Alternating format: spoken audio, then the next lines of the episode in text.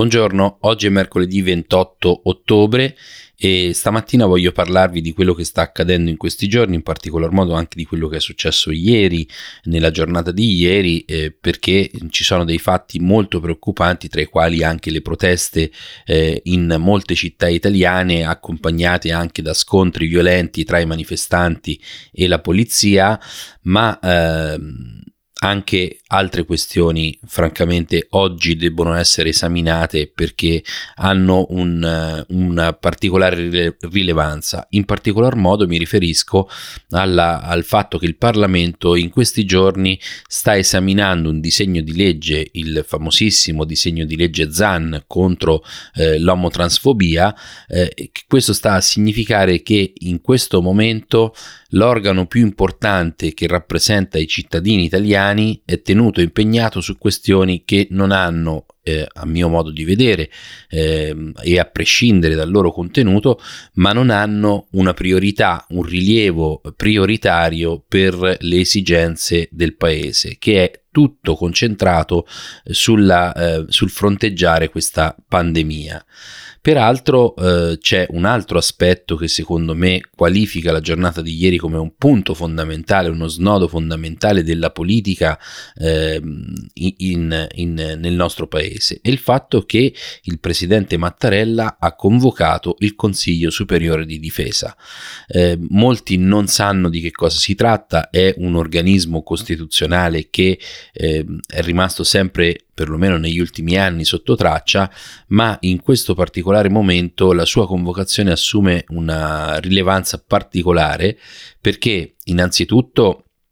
è un organismo composto dai massimi vertici dello Stato, quindi c'è il Presidente della Repubblica eh, che lo presiede, c'è il Presidente del Consiglio dei Ministri, ci sono alcuni ministri, tra i quali i ministri dell'Interno e il Ministro della Difesa, e può esservi eh, incluso, può essere chiamato a partecipare anche il Comandante Generale dell'Arma dei Carabinieri, ma questo organismo ha una funzione particolare, cioè quella di eh, far acquisire al Presidente della Repubblica tutte le informazioni sul quadro attuale della sicurezza e dell'ordine pubblico, ma anche eh, sulle, eh, sugli orientamenti in tema di sicurezza e in tema di difesa, quindi anche in un ambito internazionale da parte del governo. Queste informazioni servono al Presidente della Repubblica perché così possa svolgere adeguatamente il suo ruolo di equilibrio e garanzia che gli è attribuito dalla Costituzione, cioè una volta acquisite queste informazioni e, compreso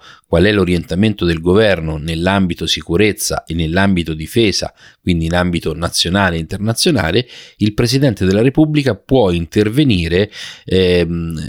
esercitando i suoi poteri e quindi difendendo i diritti costituzionalmente garantiti che eventualmente dovessero essere lesi dal governo. Eh, sicuramente sull'ordine del giorno, sul, sui problemi che sono stati posti su questo tavolo del Consiglio Supremo di difesa ci sono non soltanto questioni di carattere interno, ma ci sono anche questioni di carattere internazionale. La prima fra tutte sicuramente è il fatto che eh, la prossima settimana negli Stati Uniti ci saranno le elezioni presidenziali. Sappiamo tutti come si è arrivati al voto, come si arriverà al voto. C'è una recrudescenza degli scontri eh, per la protesta antirazziale dopo, dopo che mh, ieri è stato assassinato dalla polizia, è stato ucciso dalla polizia un altro, eh, un altro uomo di colore e anche in questo caso eh, si è gridato all'uccisione a sfondo razzista. Su questo non ci sono conferme, perlomeno per questo episodio episodio, ma è evidente che eh, le tensioni sono fortissime, ma soprattutto c'è un ulteriore elemento che potrebbe acuire lo scontro tra eh, Biden e Trump anche dopo le elezioni, perché il presidente Trump ha portato a casa la nomina del giudice della Corte Suprema che egli stesso aveva designato e che è a lui vicino. Questo, ehm, visto che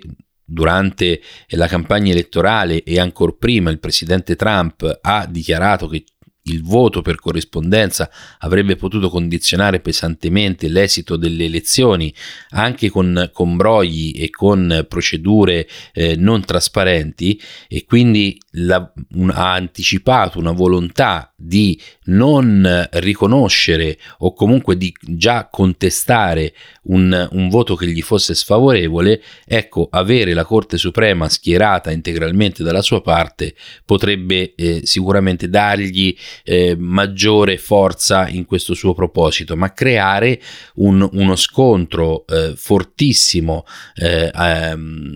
negli Stati Uniti tra le forze politiche e quindi in un momento in cui già le sommosse sono più che eh, sviluppate, più che evidenti, voi capite che eh, ci, ci, apprestiamo a vivere un momento molto molto eh, particolare e molto delicato. Un altro tema che sicuramente è stato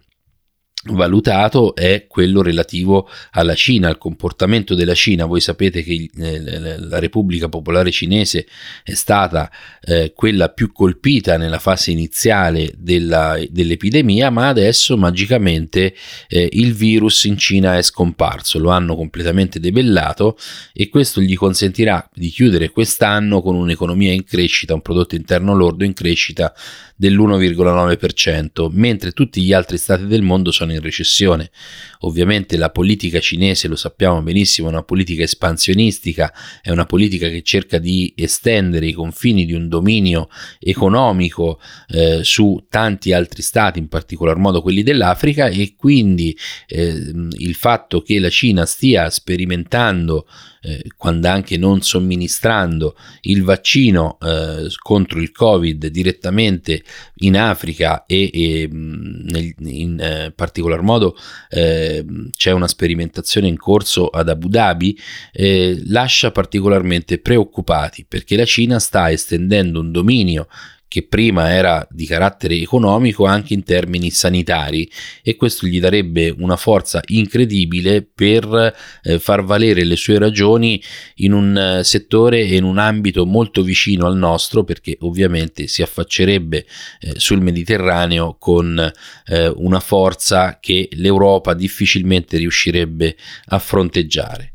L'ultimo aspetto è eh, legato più che altro confini, ai confini europei, e cioè eh, il fortissimo scontro che c'è tra, in questo momento tra la Francia ed Erdogan sui fatti che sono accaduti in Francia, cioè sull'omicidio, sul terribile assassinio eh, di matrice eh, integralista islamica di un professore che eh, è stato decapitato eh, da un terrorista di origini eh, cecene eh, ma di eh, fede eh, islamica è stato ucciso proprio perché aveva mostrato le vignette di Charlie Hebdo ai suoi studenti. E la Francia ha accusato il presidente Erdogan di non aver ben compreso quale sia la gravità dell'integralismo islamico che la Turchia in questo momento non sta contrastando adeguatamente. Ma noi sappiamo che la Turchia ha le stesse tendenze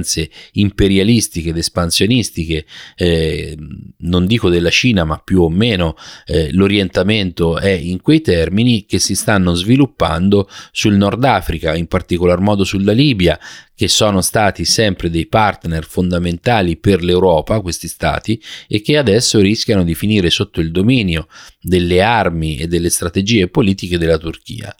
Quindi c'è un momento di grande confusione internazionale, accresciuto ovviamente dal, dal, dall'epidemia di coronavirus, ma c'è una grande confusione anche in ambito nazionale. Quindi un organo come il Consiglio Superiore di Difesa serve per accendere una lampadina, accendere i riflettori e discutere di quello che il governo intende fare eh, in, in, questi scenari. Ma anche in scenari interni, come vi dicevo, ci sono degli scontri fortissimi e eh, da più parti è stato denunciato eh, il fatto che all'interno di, questi, eh, di queste manifestazioni si siano infiltrati non soltanto ambienti della malavita, ma anche ambienti di estrema destra e eh, ehm, diciamo ehm, personaggi dei centri sociali. Tra l'altro è molto curioso questo fatto di quando eh, i giornali parlano di teppisti e delinquenti che mettono a ferro a fuoco le nostre città. Se ci sono esponenti di estrema destra che sono dei teppisti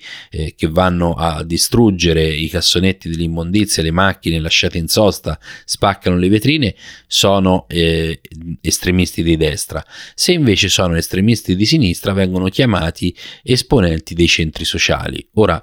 eh, quando io parlo di un centro sociale a me viene in mente qualcosa di positivo, non penserei mai a qualcosa di pericoloso, anche se purtroppo in Italia la declinazione di centri sociali ha un'accezione così molto opaca. Bisogna chiamare le cose con il nome loro, sono eh, estremisti eh, a prescindere dalla loro appartenenza politica, sono estremisti che vanno messi in carcere perché non si può sporcare una protesta legittima che è quella dei cittadini italiani con episodi di violenza e di vandalismo, proprio perché eh, l'infiltrazione di queste persone all'interno delle manifestazioni eh, rischia di far perdere il significato originario di una protesta che in realtà è più che fondata perché eh, gli italiani si sono resi conto che nonostante loro avessero rispettato tutte le norme, subito il lockdown, chiuso le loro imprese, visto eh, calare drasticamente i loro fatturati,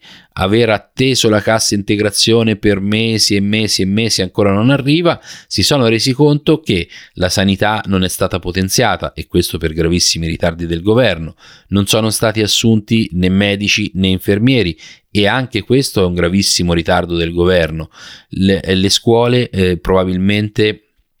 richiuderanno o comunque quelle superiori già stanno chiudendo eh, nonostante si siano eh, persi tempo e soldi per acquistare i banchi a rotelle che peraltro ancora non sono stati tutti consegnati. Quindi c'è da un lato un popolo un, che si è comportato eh, correttamente nonostante sia stato dipinto come un popolo di scapestrati che vive la sera per fare gli aperitivi e dall'altra parte c'è un governo che si è sempre dipinto come responsabile responsabile, efficiente, efficace, che poi in realtà non ha fatto nulla perché magari adesso chiude i ristoranti ma non ha provveduto a potenziare il trasporto pubblico locale che è dove effettivamente ci sono situazioni di rischio maggiori. E adesso si presenta con questo decreto ristoro che già nel nome sembra una presa in giro perché si parla di ristoro e il casino, il caos, scusate il termine, è venuto fuori proprio eh, con la protesta dei ristoratori, quindi loro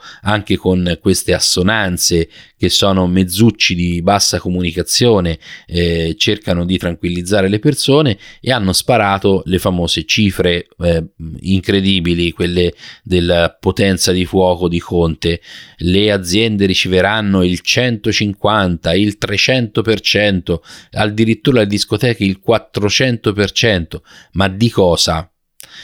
è la storia del pollo di Trilussa questa qui e riceveranno il 150% di quanto hanno ricevuto nella precedente ehm,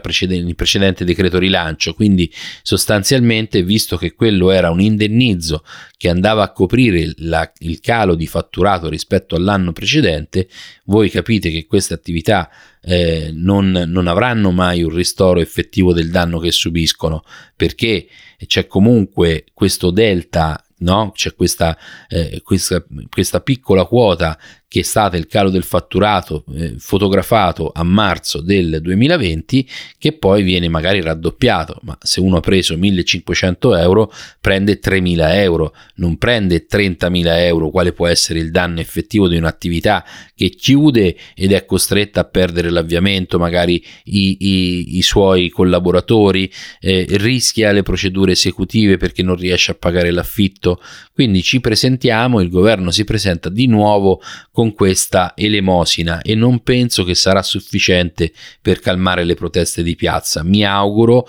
che le proteste di piazza non vengano represse con eh, l'utilizzo della forza perché eh,